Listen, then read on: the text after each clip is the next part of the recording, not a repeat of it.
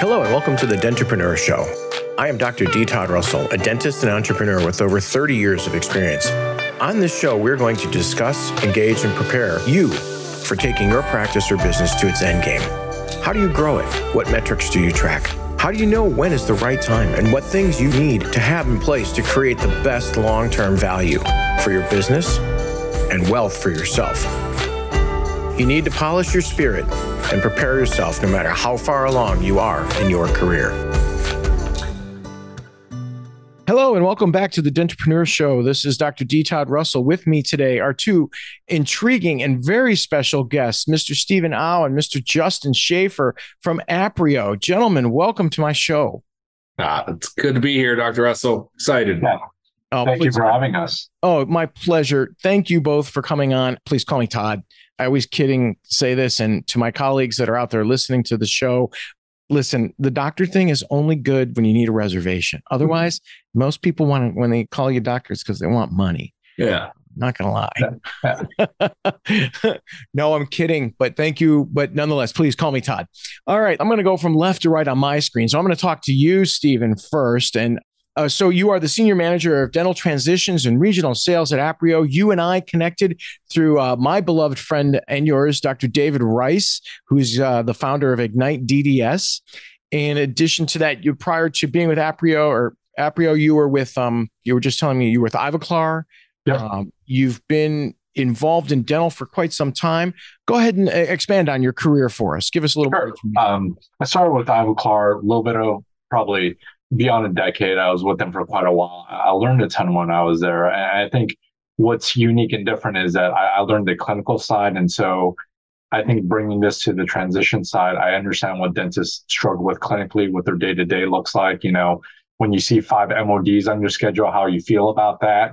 So a little bit of a different aspect. And, and through that, I'm a CE junkie. Uh, I've attended a lot of uh, David Rice's lectures and and I like continual learning and and through that I, that's how actually Aprio found me because I feel like through the better part of my career I just kept trying to grow and trying to learn and uh, it, it parlayed itself into me being able to work with Aprio and so I'm very grateful for that and uh, grateful to be on your podcast. Oh, thank you. Sounds like Steven, you are pretty much as far as a dentist go, you check all the boxes with the, without the only thing you don't do is spin the drill. Oh, correct, correct, right? correct. Yeah, I I understand the clinically extraordinary, uh, the clinical side extraordinarily well. I don't necessarily spin a drill, but for what it's worth, you know, all my friends are dentists, so you know, you get a bunch of dentists together, they can't help but talk shop uh, all the time. It could be Sunday brunch, and it's yeah. talking about how they could do an MOD better, you know. And then they start doing this. Yeah. Right. And they're kind of like showing you with their hands. And yeah, yeah interesting. Uh, we are an interesting breed. I can tell you that much. Uh, um, I can say that because I'm one of them. Uh, my wife would probably uh, confirm that, yeah, I'm a little strange.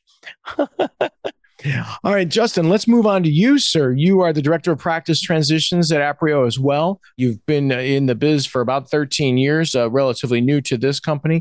Mm-hmm. What most impresses me as I as I was getting to know you a little bit through your website and through others is that you have facilitated over a thousand dental practice acquisitions and close to a billion dollars in financing. I mean, you've been a part of that many deals.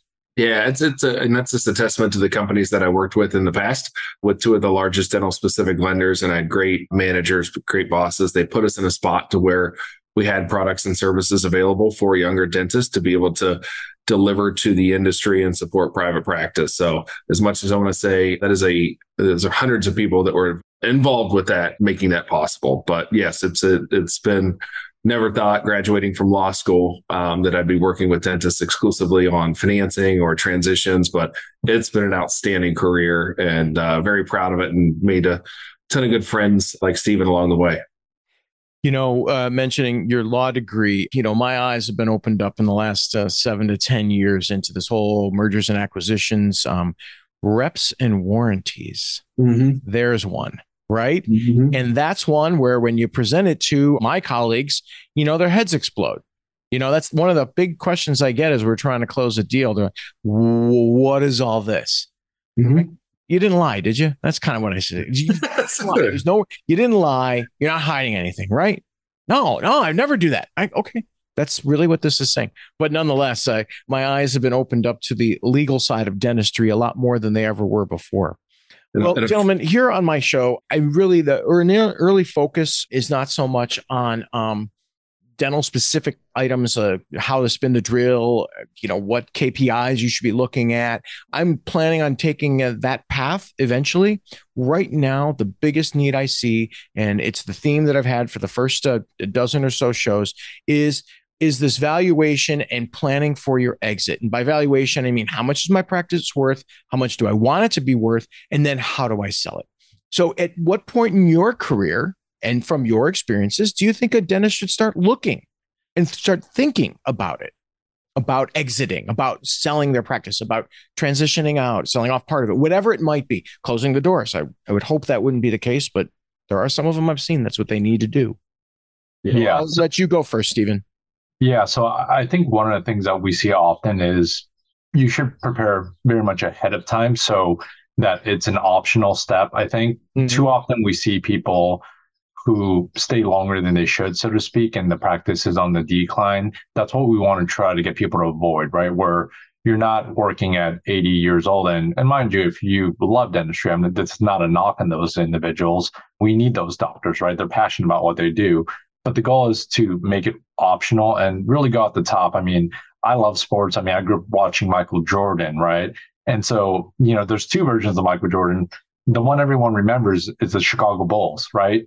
uh, six rings, right? And then there's the other version of Michael Jordan that no one remembers, Washington Wizards, yeah, right? right? Average seven points a game and one rebound. Like, right. don't be that version of Michael Jordan. Go right. out like Michael Jordan with the Chicago Bulls. Yeah. And I think the, the the sooner, the earlier you can exit, have a plan in place, right? And part of it is, you know, managing stuff like your debt, right, ahead of time, not just focusing. I see a lot of people who want to focus on just paying off their student loans, be at zero, and now they're 45, they're at zero, and they want to retire in 10 years. Well, that's that's a tough right. go at it. Yeah. Boy, that is that is uh, Steven. I'm gonna I'm gonna make a quick note here. The term that comes to my mind is balance. Mm-hmm. That's exactly right. what you're talking about, right? So exit strategy is one thing. Leveraging your practice so that you can build your 401k is another another spot. Pay down the debt, but also grow valuation for the practice. Right. Because that's just another avenue. And it's finding those areas of balance. I've said it before work hard, play hard, family hard. It's one of my personal right. mottos, right? There's balance right. there. Justin, your thoughts on that, that as I call it the big question there. Yeah, I think too. I think the more you can play offense rather than defense, the better off you are. Like ideally, you'd want from the moment you buy the practice, you have an idea of what your cash flow is going to be. When you increase it, have a plan of what you want to do, whether that's pay down the practice debt, reinvest in the building, work on your 401k plan, grow scale. I'm sure you had a plan when you were looking to expand into multiple locations that once X happened, then you would have the ability to do that. And that's just all planning. And that's not something retirement should not come as a surprise. A dentist spend an enormous amount of time preparing and have the right and earn the right to have the degree to be able to set themselves up for success in the future. And hopefully, they don't want to, they could have good planning and play offense throughout their career and exit when they want to on their own terms, right? And I think the other thing that you you just got to mention with you know exit planning when you own a dental practice, things could happen to your hands, right? Or you know plan for that young, right? Don't wait and, and then be in a spot to where you didn't get disability insurance young because you could be skiing with your kids and that could really impact a transition. So I think it's a twofold approach of being cognizant of what's really, really valuable, right? And and your hands and your toes and your and your brain and, and all those things and and preparing for that and making sure that you're just well aware of your surroundings. And that is exactly part of the exit strategy is there's a timeline to the exit right?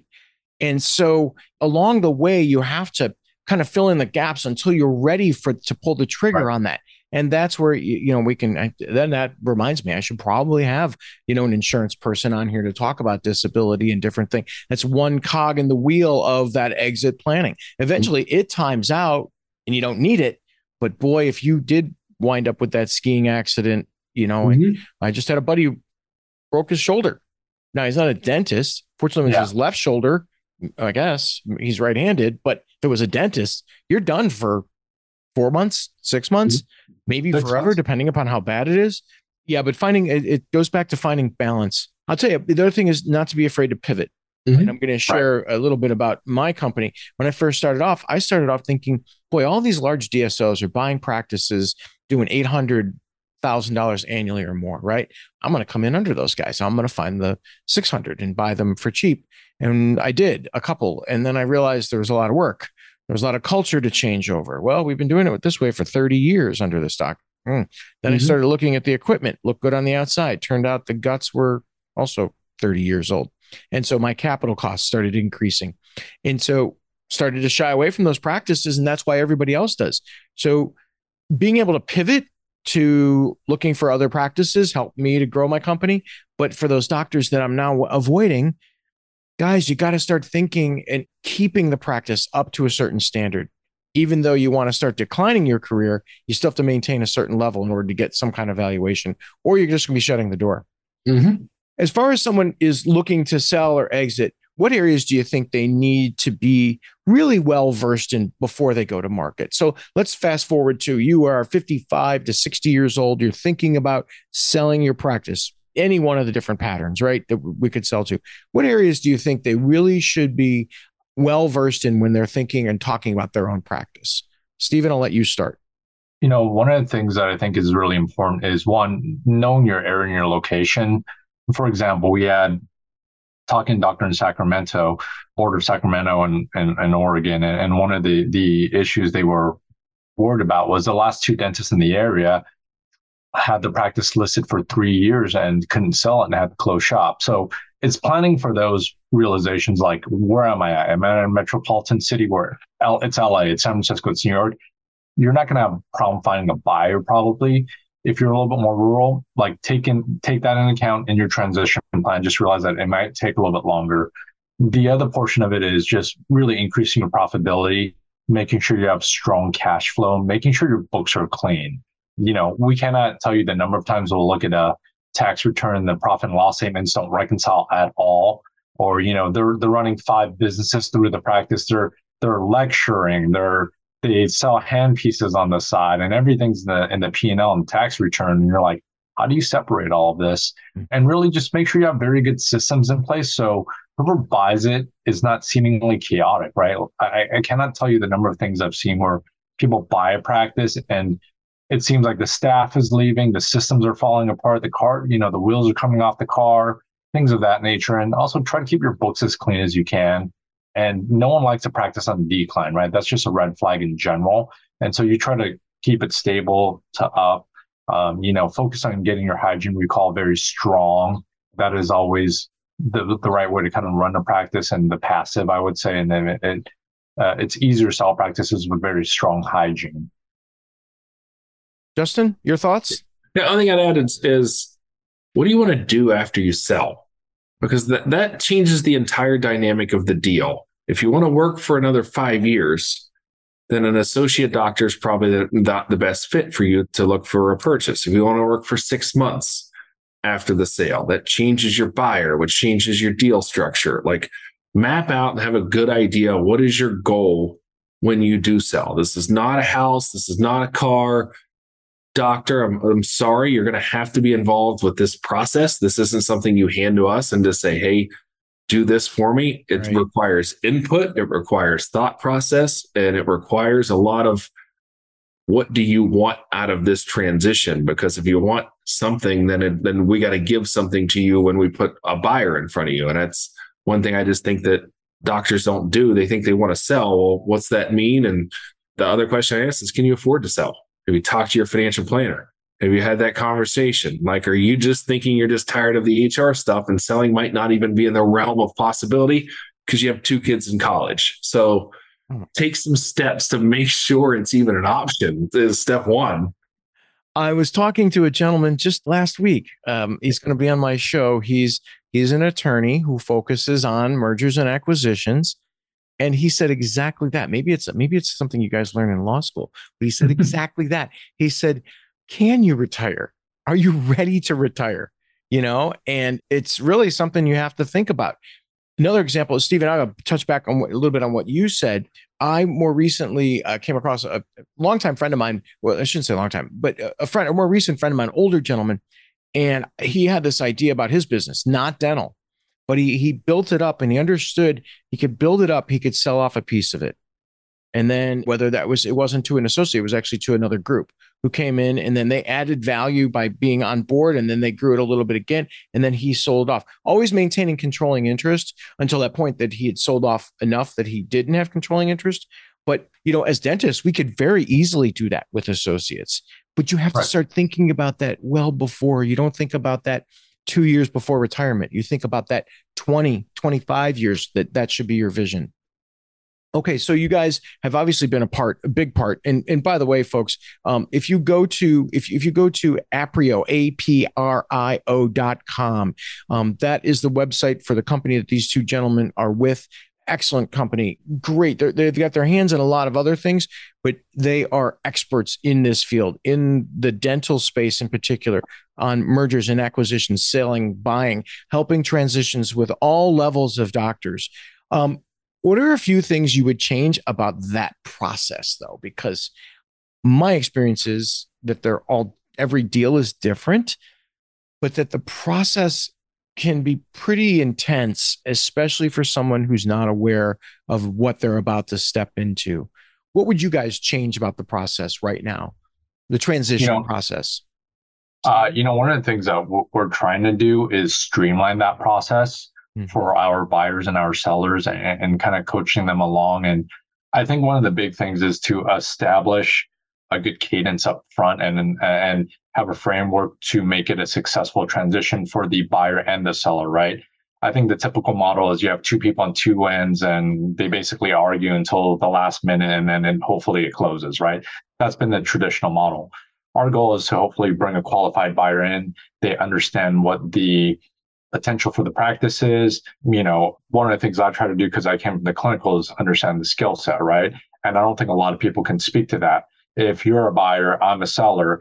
I restored 50 implants last year and you did, and you place implants. It's one of those conversations. Well, here's your potential on this practice, right? You, you do endo. I don't do endo. I refer out. Here's how many I referred out. Things of that nature. And really, I think if you can set the right expectations up front, it can really help streamline the process and having good processes in place, having good language in the LOI, good language in the APA, just and really being clear about what the expectations are on both ends from both attorneys and both parties and bankers, we can kind of push that along and hopefully minimize the amount of anxiety through that process. Mm-hmm.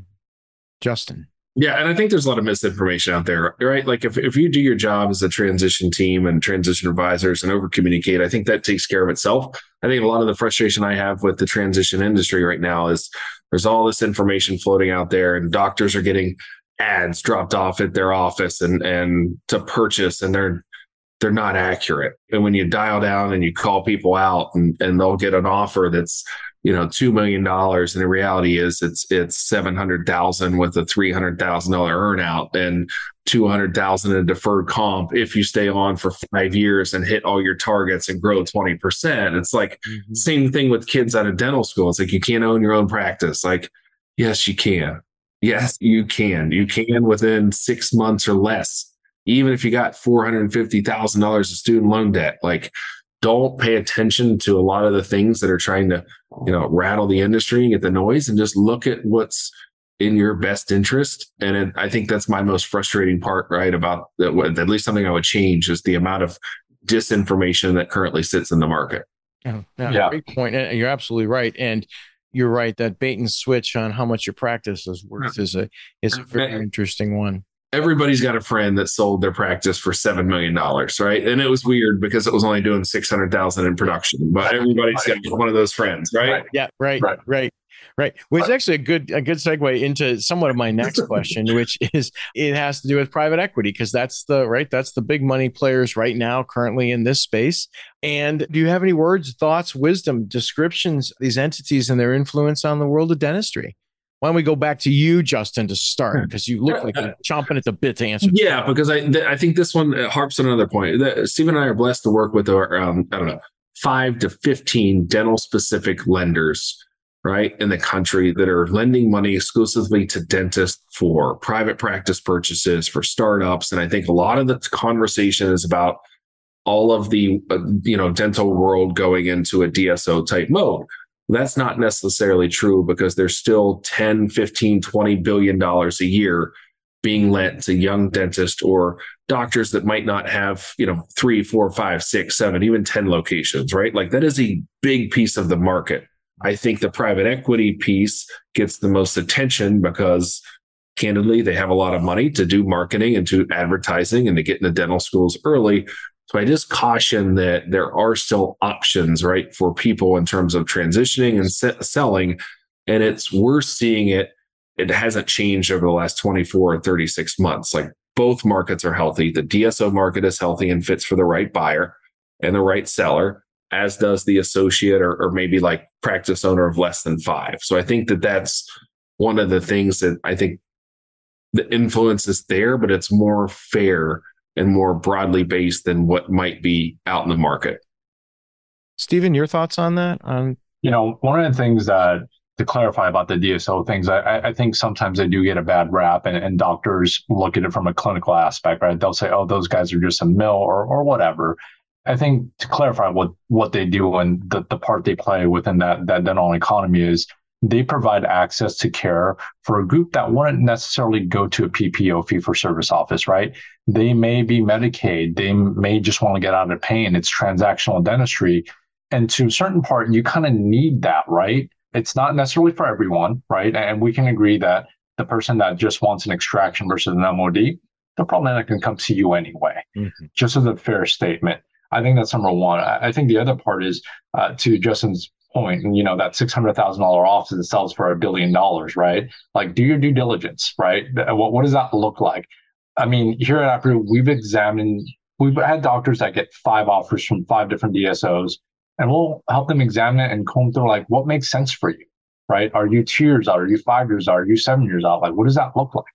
And this all matters and goes back to your first question about planning, things of that nature. And really on the back end, like what's that tax implication look like for you as a seller as well? Like these things matter. It's not just the one thing or, you know, yeah. I, I, if I can say anything, the due diligence would probably be the biggest part. Yeah, uh, all, all valid mm-hmm. points. It's uh, well, first of all, you know the the private equity, heavy money in the space, and they're in it because dentistry is really profitable, right? We all mm-hmm. know where we're talking about 20% plus margins and we know that you know money people go where there's money. So but then they start to control and they start to you know there are some examples where they do start to put quotas and different things. I see that landscape changing though. I think that it's changing to the point where there are more doctor voices involved saying, look, we can't keep going this way. Our dentists are not going to be transactional. I love that term, by the way, Steven. The transactional dentistry, there is relationship. That's what I preach. That's what I preach to my associates. You need to develop relationships. Become marketing costs go significantly down when it's handshakes and hugs get people to come in the door and you develop lifelong relationships with your patients. Um, you know, so private equity coming in and helping with a lot of the things. I think they've helped dentistry systemize itself. Um, but on the other side of things, they also start to.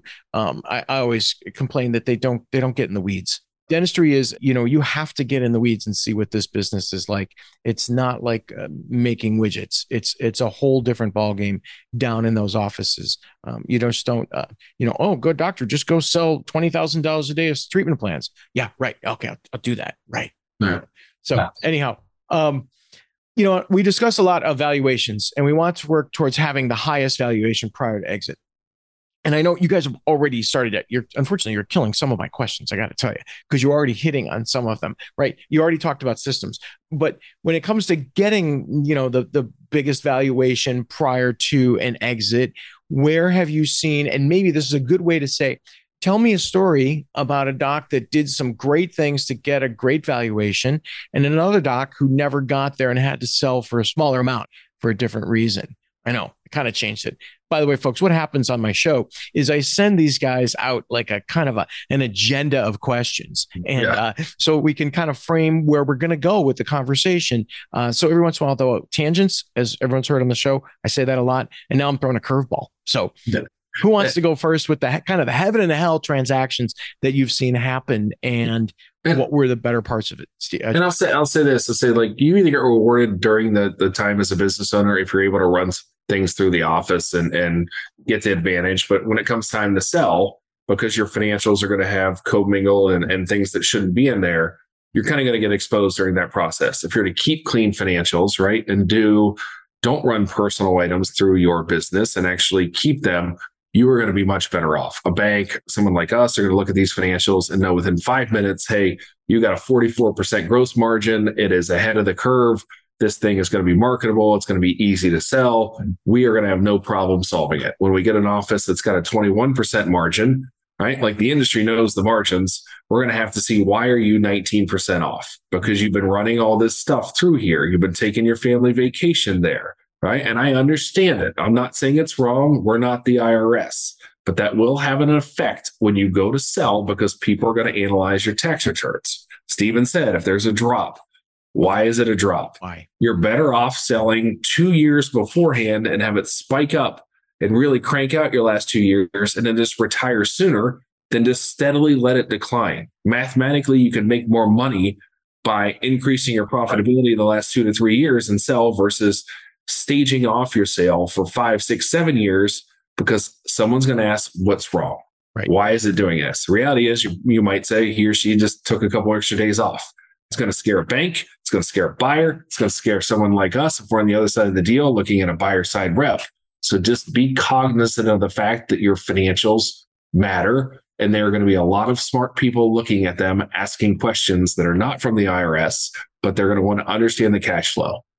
Docs that I have uh, consulted or strategized for, I tell them, look at you can create these little subcategories that when someone runs a profit and loss and you just get the you just get the main categories in the chart of accounts, but you can have subcategories that you don't have to show those, right? Mm-hmm. But then you can you can take those out.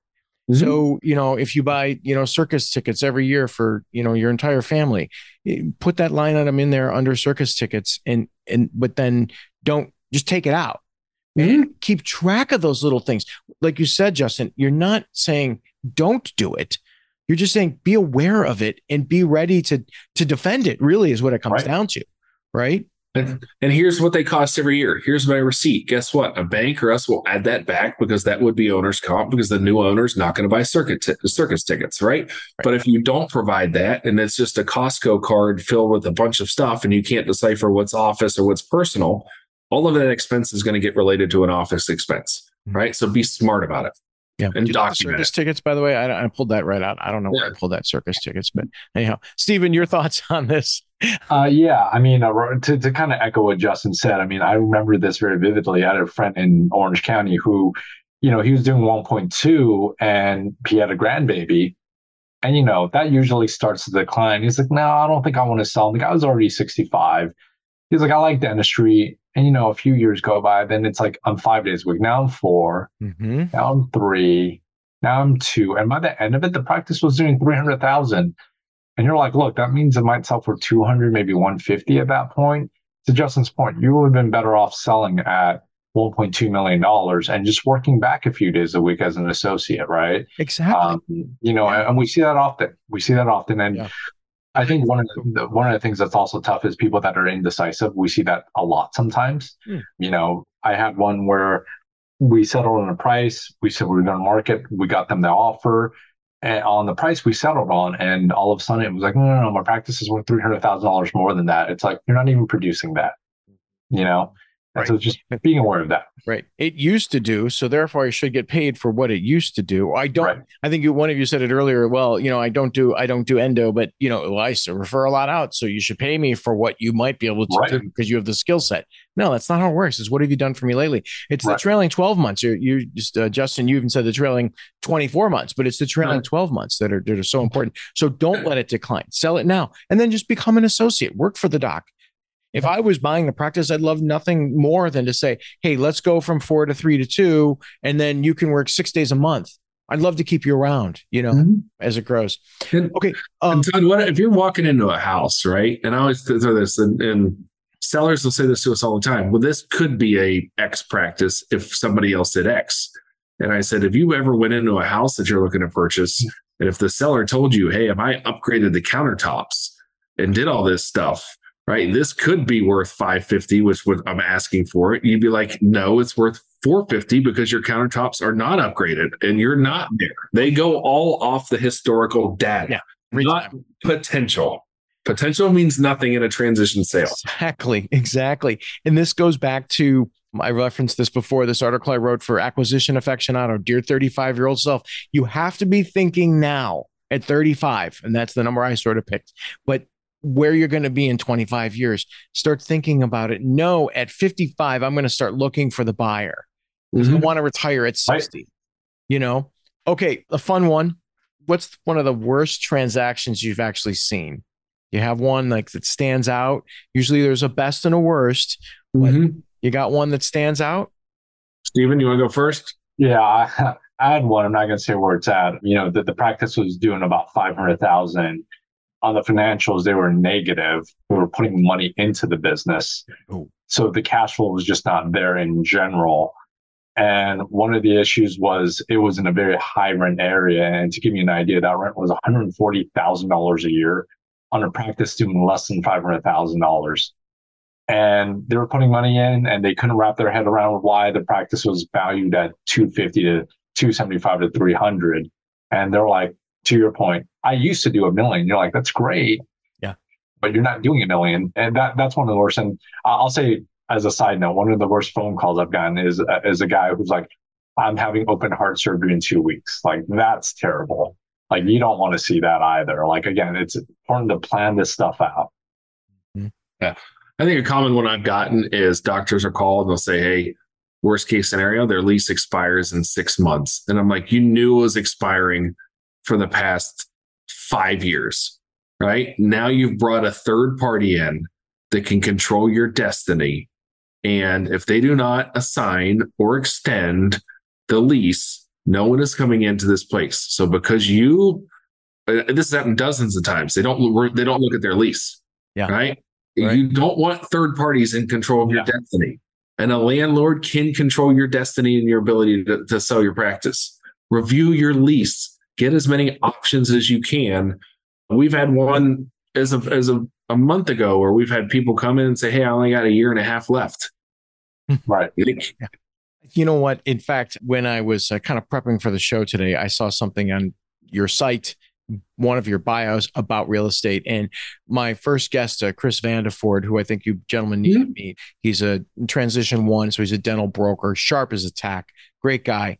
We talk about it all the time, and you've probably seen with other brokers. Real estate is the number one thing that kills a deal. mhm. Right. right? And I tell doctors all the time look, if you own the building, that's great. If you want to sell a practice and be a landlord and, and, and get that residual income, that's great. But have in place good, solid leases. I personally like long term leases. Make them clean, make them simple, triple net. Here's whatever, you know, the landlord, sir, all you do, or ma'am, all you do is get a check from me. I got Mhm. everything. If it's over Right. certain dollars, I'll call you. I'll tell you I need a quote. I'll get two. We're done. But make them long term leases. And when you go to sell, make sure that's in place, right? Make sure a good quality lease is in place. Mhm. That and if was- you're the and if you're the buyer, right, always get a right of first refusal on the property. You might not have the cash to buy it later or at the time of when you purchase the practice, but always have that option. it makes me laugh. I mean, over the years, I've owned real estate, and you know, sometimes the, the uh, landlords or the owners of these properties think they are worth a billion dollars, and the property is only worth the value of the lease itself. It's math. Mhm. It's really just math and location, location, location, right? So if you're at Maine and Maine, yeah, it's going to have a higher value than if you're, you know, out in Timbuktu, but still, it's just it's a math equation to figure it out. So make sure you're paying attention. This goes back to getting the best advice. Again, don't just go with your next door neighbor unless he or she is deep in the dental world and has seen these kind of things before. All right. You know, we talk a, a lot of negative things like what not to do's. So before I get into my final question, listen, dentistry is an exciting place to be. You can be an owner operator. It's, I think you're outside of the world of what we've seen medicine go through with HMOs and, you know, capitation and all that stuff. You can choose to be a part of that in dentistry, but you can choose not to. I think it's a great profession. I think it's a time honored profession. I think we've demonstrated recession. We've demonstrated recession. We've demonstrated a dot com bubble burst and we've demonstrated the survivability of a, of a worldwide pandemic It's mm-hmm. a great place to be. Um, what would you tell one seller today? I'm sorry, one buyer, young buyer today about their future of owning a practice? Exciting things, gentlemen. Exciting things. Steven, go ahead. You know, for me, I think one of the things that's really interesting, just from a mental standpoint, your formal training is to diagnose, look for disease and issues. And so when doctors come out of school, they can't help but pursue everything in the same manner, which is look for the flaws. Why was it going to fail? Why will I go bankrupt? Why will this not work? Right. And I tell a lot of young doctors, I'm like, you know, they look at the practice and say, what if I go bankrupt? I'm like, what if you're wildly successful? Hmm. Right? right? Like no one like, likes that side of the coin. I think it's a very good profession, even with the the high student loan debt. I think the amount you can make over time, you can control your own destiny. I think that's probably the biggest thing. It's it's it's still a very solid profession where you can do very very well, just in general. And so I think there's a lot of opportunity out there because dental, as a whole, from a, a patient to doctor ratio is extraordinarily underserved. Right, the amount of patients you guys get through on a daily basis that will tell you something like, "I haven't been a dentist in ten years." How often do you hear something like that? Right, every day, daily. Yep. Mm-hmm. Right. And so that as a profession should be a signal to say, hey, there's a lot of opportunity out there. We just need to get better at creating value around dentistry to bring patients in. As an aside, think about what the Got Milk commercial did for milk, right? Like we need that in dentistry. Can we get people to value dentistry more? Because again, it's as a population, maybe 30% go consistently, 20 something. I wouldn't even say half at this point. 60% of all patients, people with dental insurance use it. That's just those with dental insurance. Correct. Uh, Justin, your comments on this? Uh, just quickly, becoming a dentist gives you options and access, which I've told everyone. You have options to start your own practice. You have options to start your own practice and work three days a week, five days a week. You could, you know, go down towards a path of owning multiple practices, like based off your lifestyle and what you want to do. You instantly have business options in front of you to create your path any way you want. And from the access side, I don't think dentists understand the amount of access they've got to dental specific products, whether that is lending, whether that is investment accounts. Dentists can get 100% financing for homes now. They get benefits across the board for everything related to the financial services field because they took the time and got the degree that was very, very hard to get. And I don't think that the business side of the dental schools could use a little education of the doctors of just being aware of what's available to you because you earn the degree. So I always tell them like use it, like do your homework. It's not hard to check dental mortgages on your phone, right? Like make sure you're aware of that stuff because you do have options and, and your degrees opened up a whole bunch of access for you that you aren't. Surround yourself with good people. You might be the best pitcher in the world, but if you don't have infielders and batters, you're not going to win games, mm-hmm. right? Great segue into influencers. I've talked about on my show multiple times those that have influenced me. I teach it to my young docs. Here's my list of uh, 10 books I've read, you know, and they're, they're different people. I've uh, mentioned uh, General Colin Powell as one of them. Um, mm-hmm. Um, I actually read a long time ago a book by Lee Iacocca, the gentleman that would turn around Chrysler Corporation. So there, you know, there's a there's someone in the public servant world, someone in the business world. Um, but uh, others, uh, somebody on my show has told me about a poem and read it to me that was a sort of an influence, a daily influence. Steven, how about you? Who's influenced you in your career and your life path? You know, uh, I've had the opportunity to talk to a lot of doctors and I've learned from a lot of them. I do like reading. You know, one of the interesting books that I've read is called Titans of Dentistry. And it starts off with a line that's, that's very interesting. It says, all doctors that are uh, successful are successful for the exact same reason. True and the answer to that was mindset. Their mindset they have framed properly. And it said that all dentists that struggle struggle for very different reasons. And I think that's also true. And I think that is a large part that plays into, you know, you go to a place like 450 Sutter San Francisco, right? There's a few hundred dentists in there. You knock on one door, one guy's doing 1.5 million, you knock on the next door, the guy is barely making rent right they're in the same building mm-hmm. within the same demographic and essentially with the same skill set and why is that i think that's a big one the other you know I, I do like the ce i do like learning and education because i feel like what helps you close treatment is your ability to win over the patient with your acumen and your your confidence. John Kois has an example, right? He does an amazing job of instilling confidence and creating a system clinically that helps you close treatment or increase case acceptance. And I think things of that nature are really, really, really important to having a very good and thriving practice. Justin, how about you? Influencers for you? Yeah, I mean, uh, parents in, near in Ohio and born and raised in Southeast Ohio. Luckily, I was awful. My dad was a coal miner and mom worked at home, but was awful at everything related to the farms. They kicked me out, made me go to school because they knew I would have a career there. Um, so that was the great influence that I need. That I was going to be horrible at that, and I think that was a good realization. But I think it's it's you know a lot of people, or at least the people I I try to surround myself, are really disciplined people, right? The people that will that won't go into default, they won't get into the blaming and, and complaining game.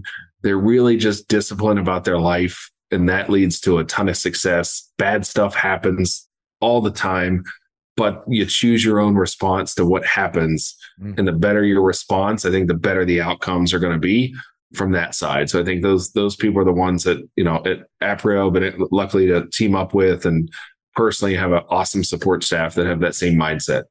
Excellent, excellent advice and, and thoughts. Um, well, gentlemen, I can't thank both of you enough for being on the show today. I've got to have you back. There's more questions. I skipped over some that I intended to answer or ask, I should say. I've got notes over here of places I want to go, but as you know, I don't like to keep the show going on too long. So, first of all, it's Aprio, A P rio.com is your company's website. Please find the way to it and check it out. They have a great little connection thing at the bottom. Uh, if you scroll through, you can actually, if you want more resources, connect uh, through them. You can ask for these two gentlemen um, specifically, or gentlemen, Steven, how could someone reach out and get a hold of you directly? You know, I'm on LinkedIn. I'm on Instagram. I got off Facebook because my parents got on, you know. they, they can look me up in the yellow pages, you know. All right, and that's Steven S T E V E N A U is his last name. You can find him on LinkedIn. I know I looked at him and uh, on on that site already myself. And Justin, how about you? Uh, just oh, I'm more old school. Email justin.schafer s c h a f e r at aprio.com. So awesome. Well, gentlemen, again, thank you so much for your time today. I really appreciate it. And I look forward to having you back in the future. And I can't wait to connect with both of you. We both, both of you gentlemen and I, we have for different reasons, we have some other friends. The world is um, growing smaller. And in our cases, it's one degree of separation, which is just incredible. um, so uh, thank you again, gentlemen. Thank you for joining us. Please follow or subscribe to this show on Spotify, Apple, or YouTube. If you would like further information or to meet with me one on one and discuss your practice, please feel free to contact me through my website, dentrepreneurllc.com. Many more exciting guests and topics are headed your way.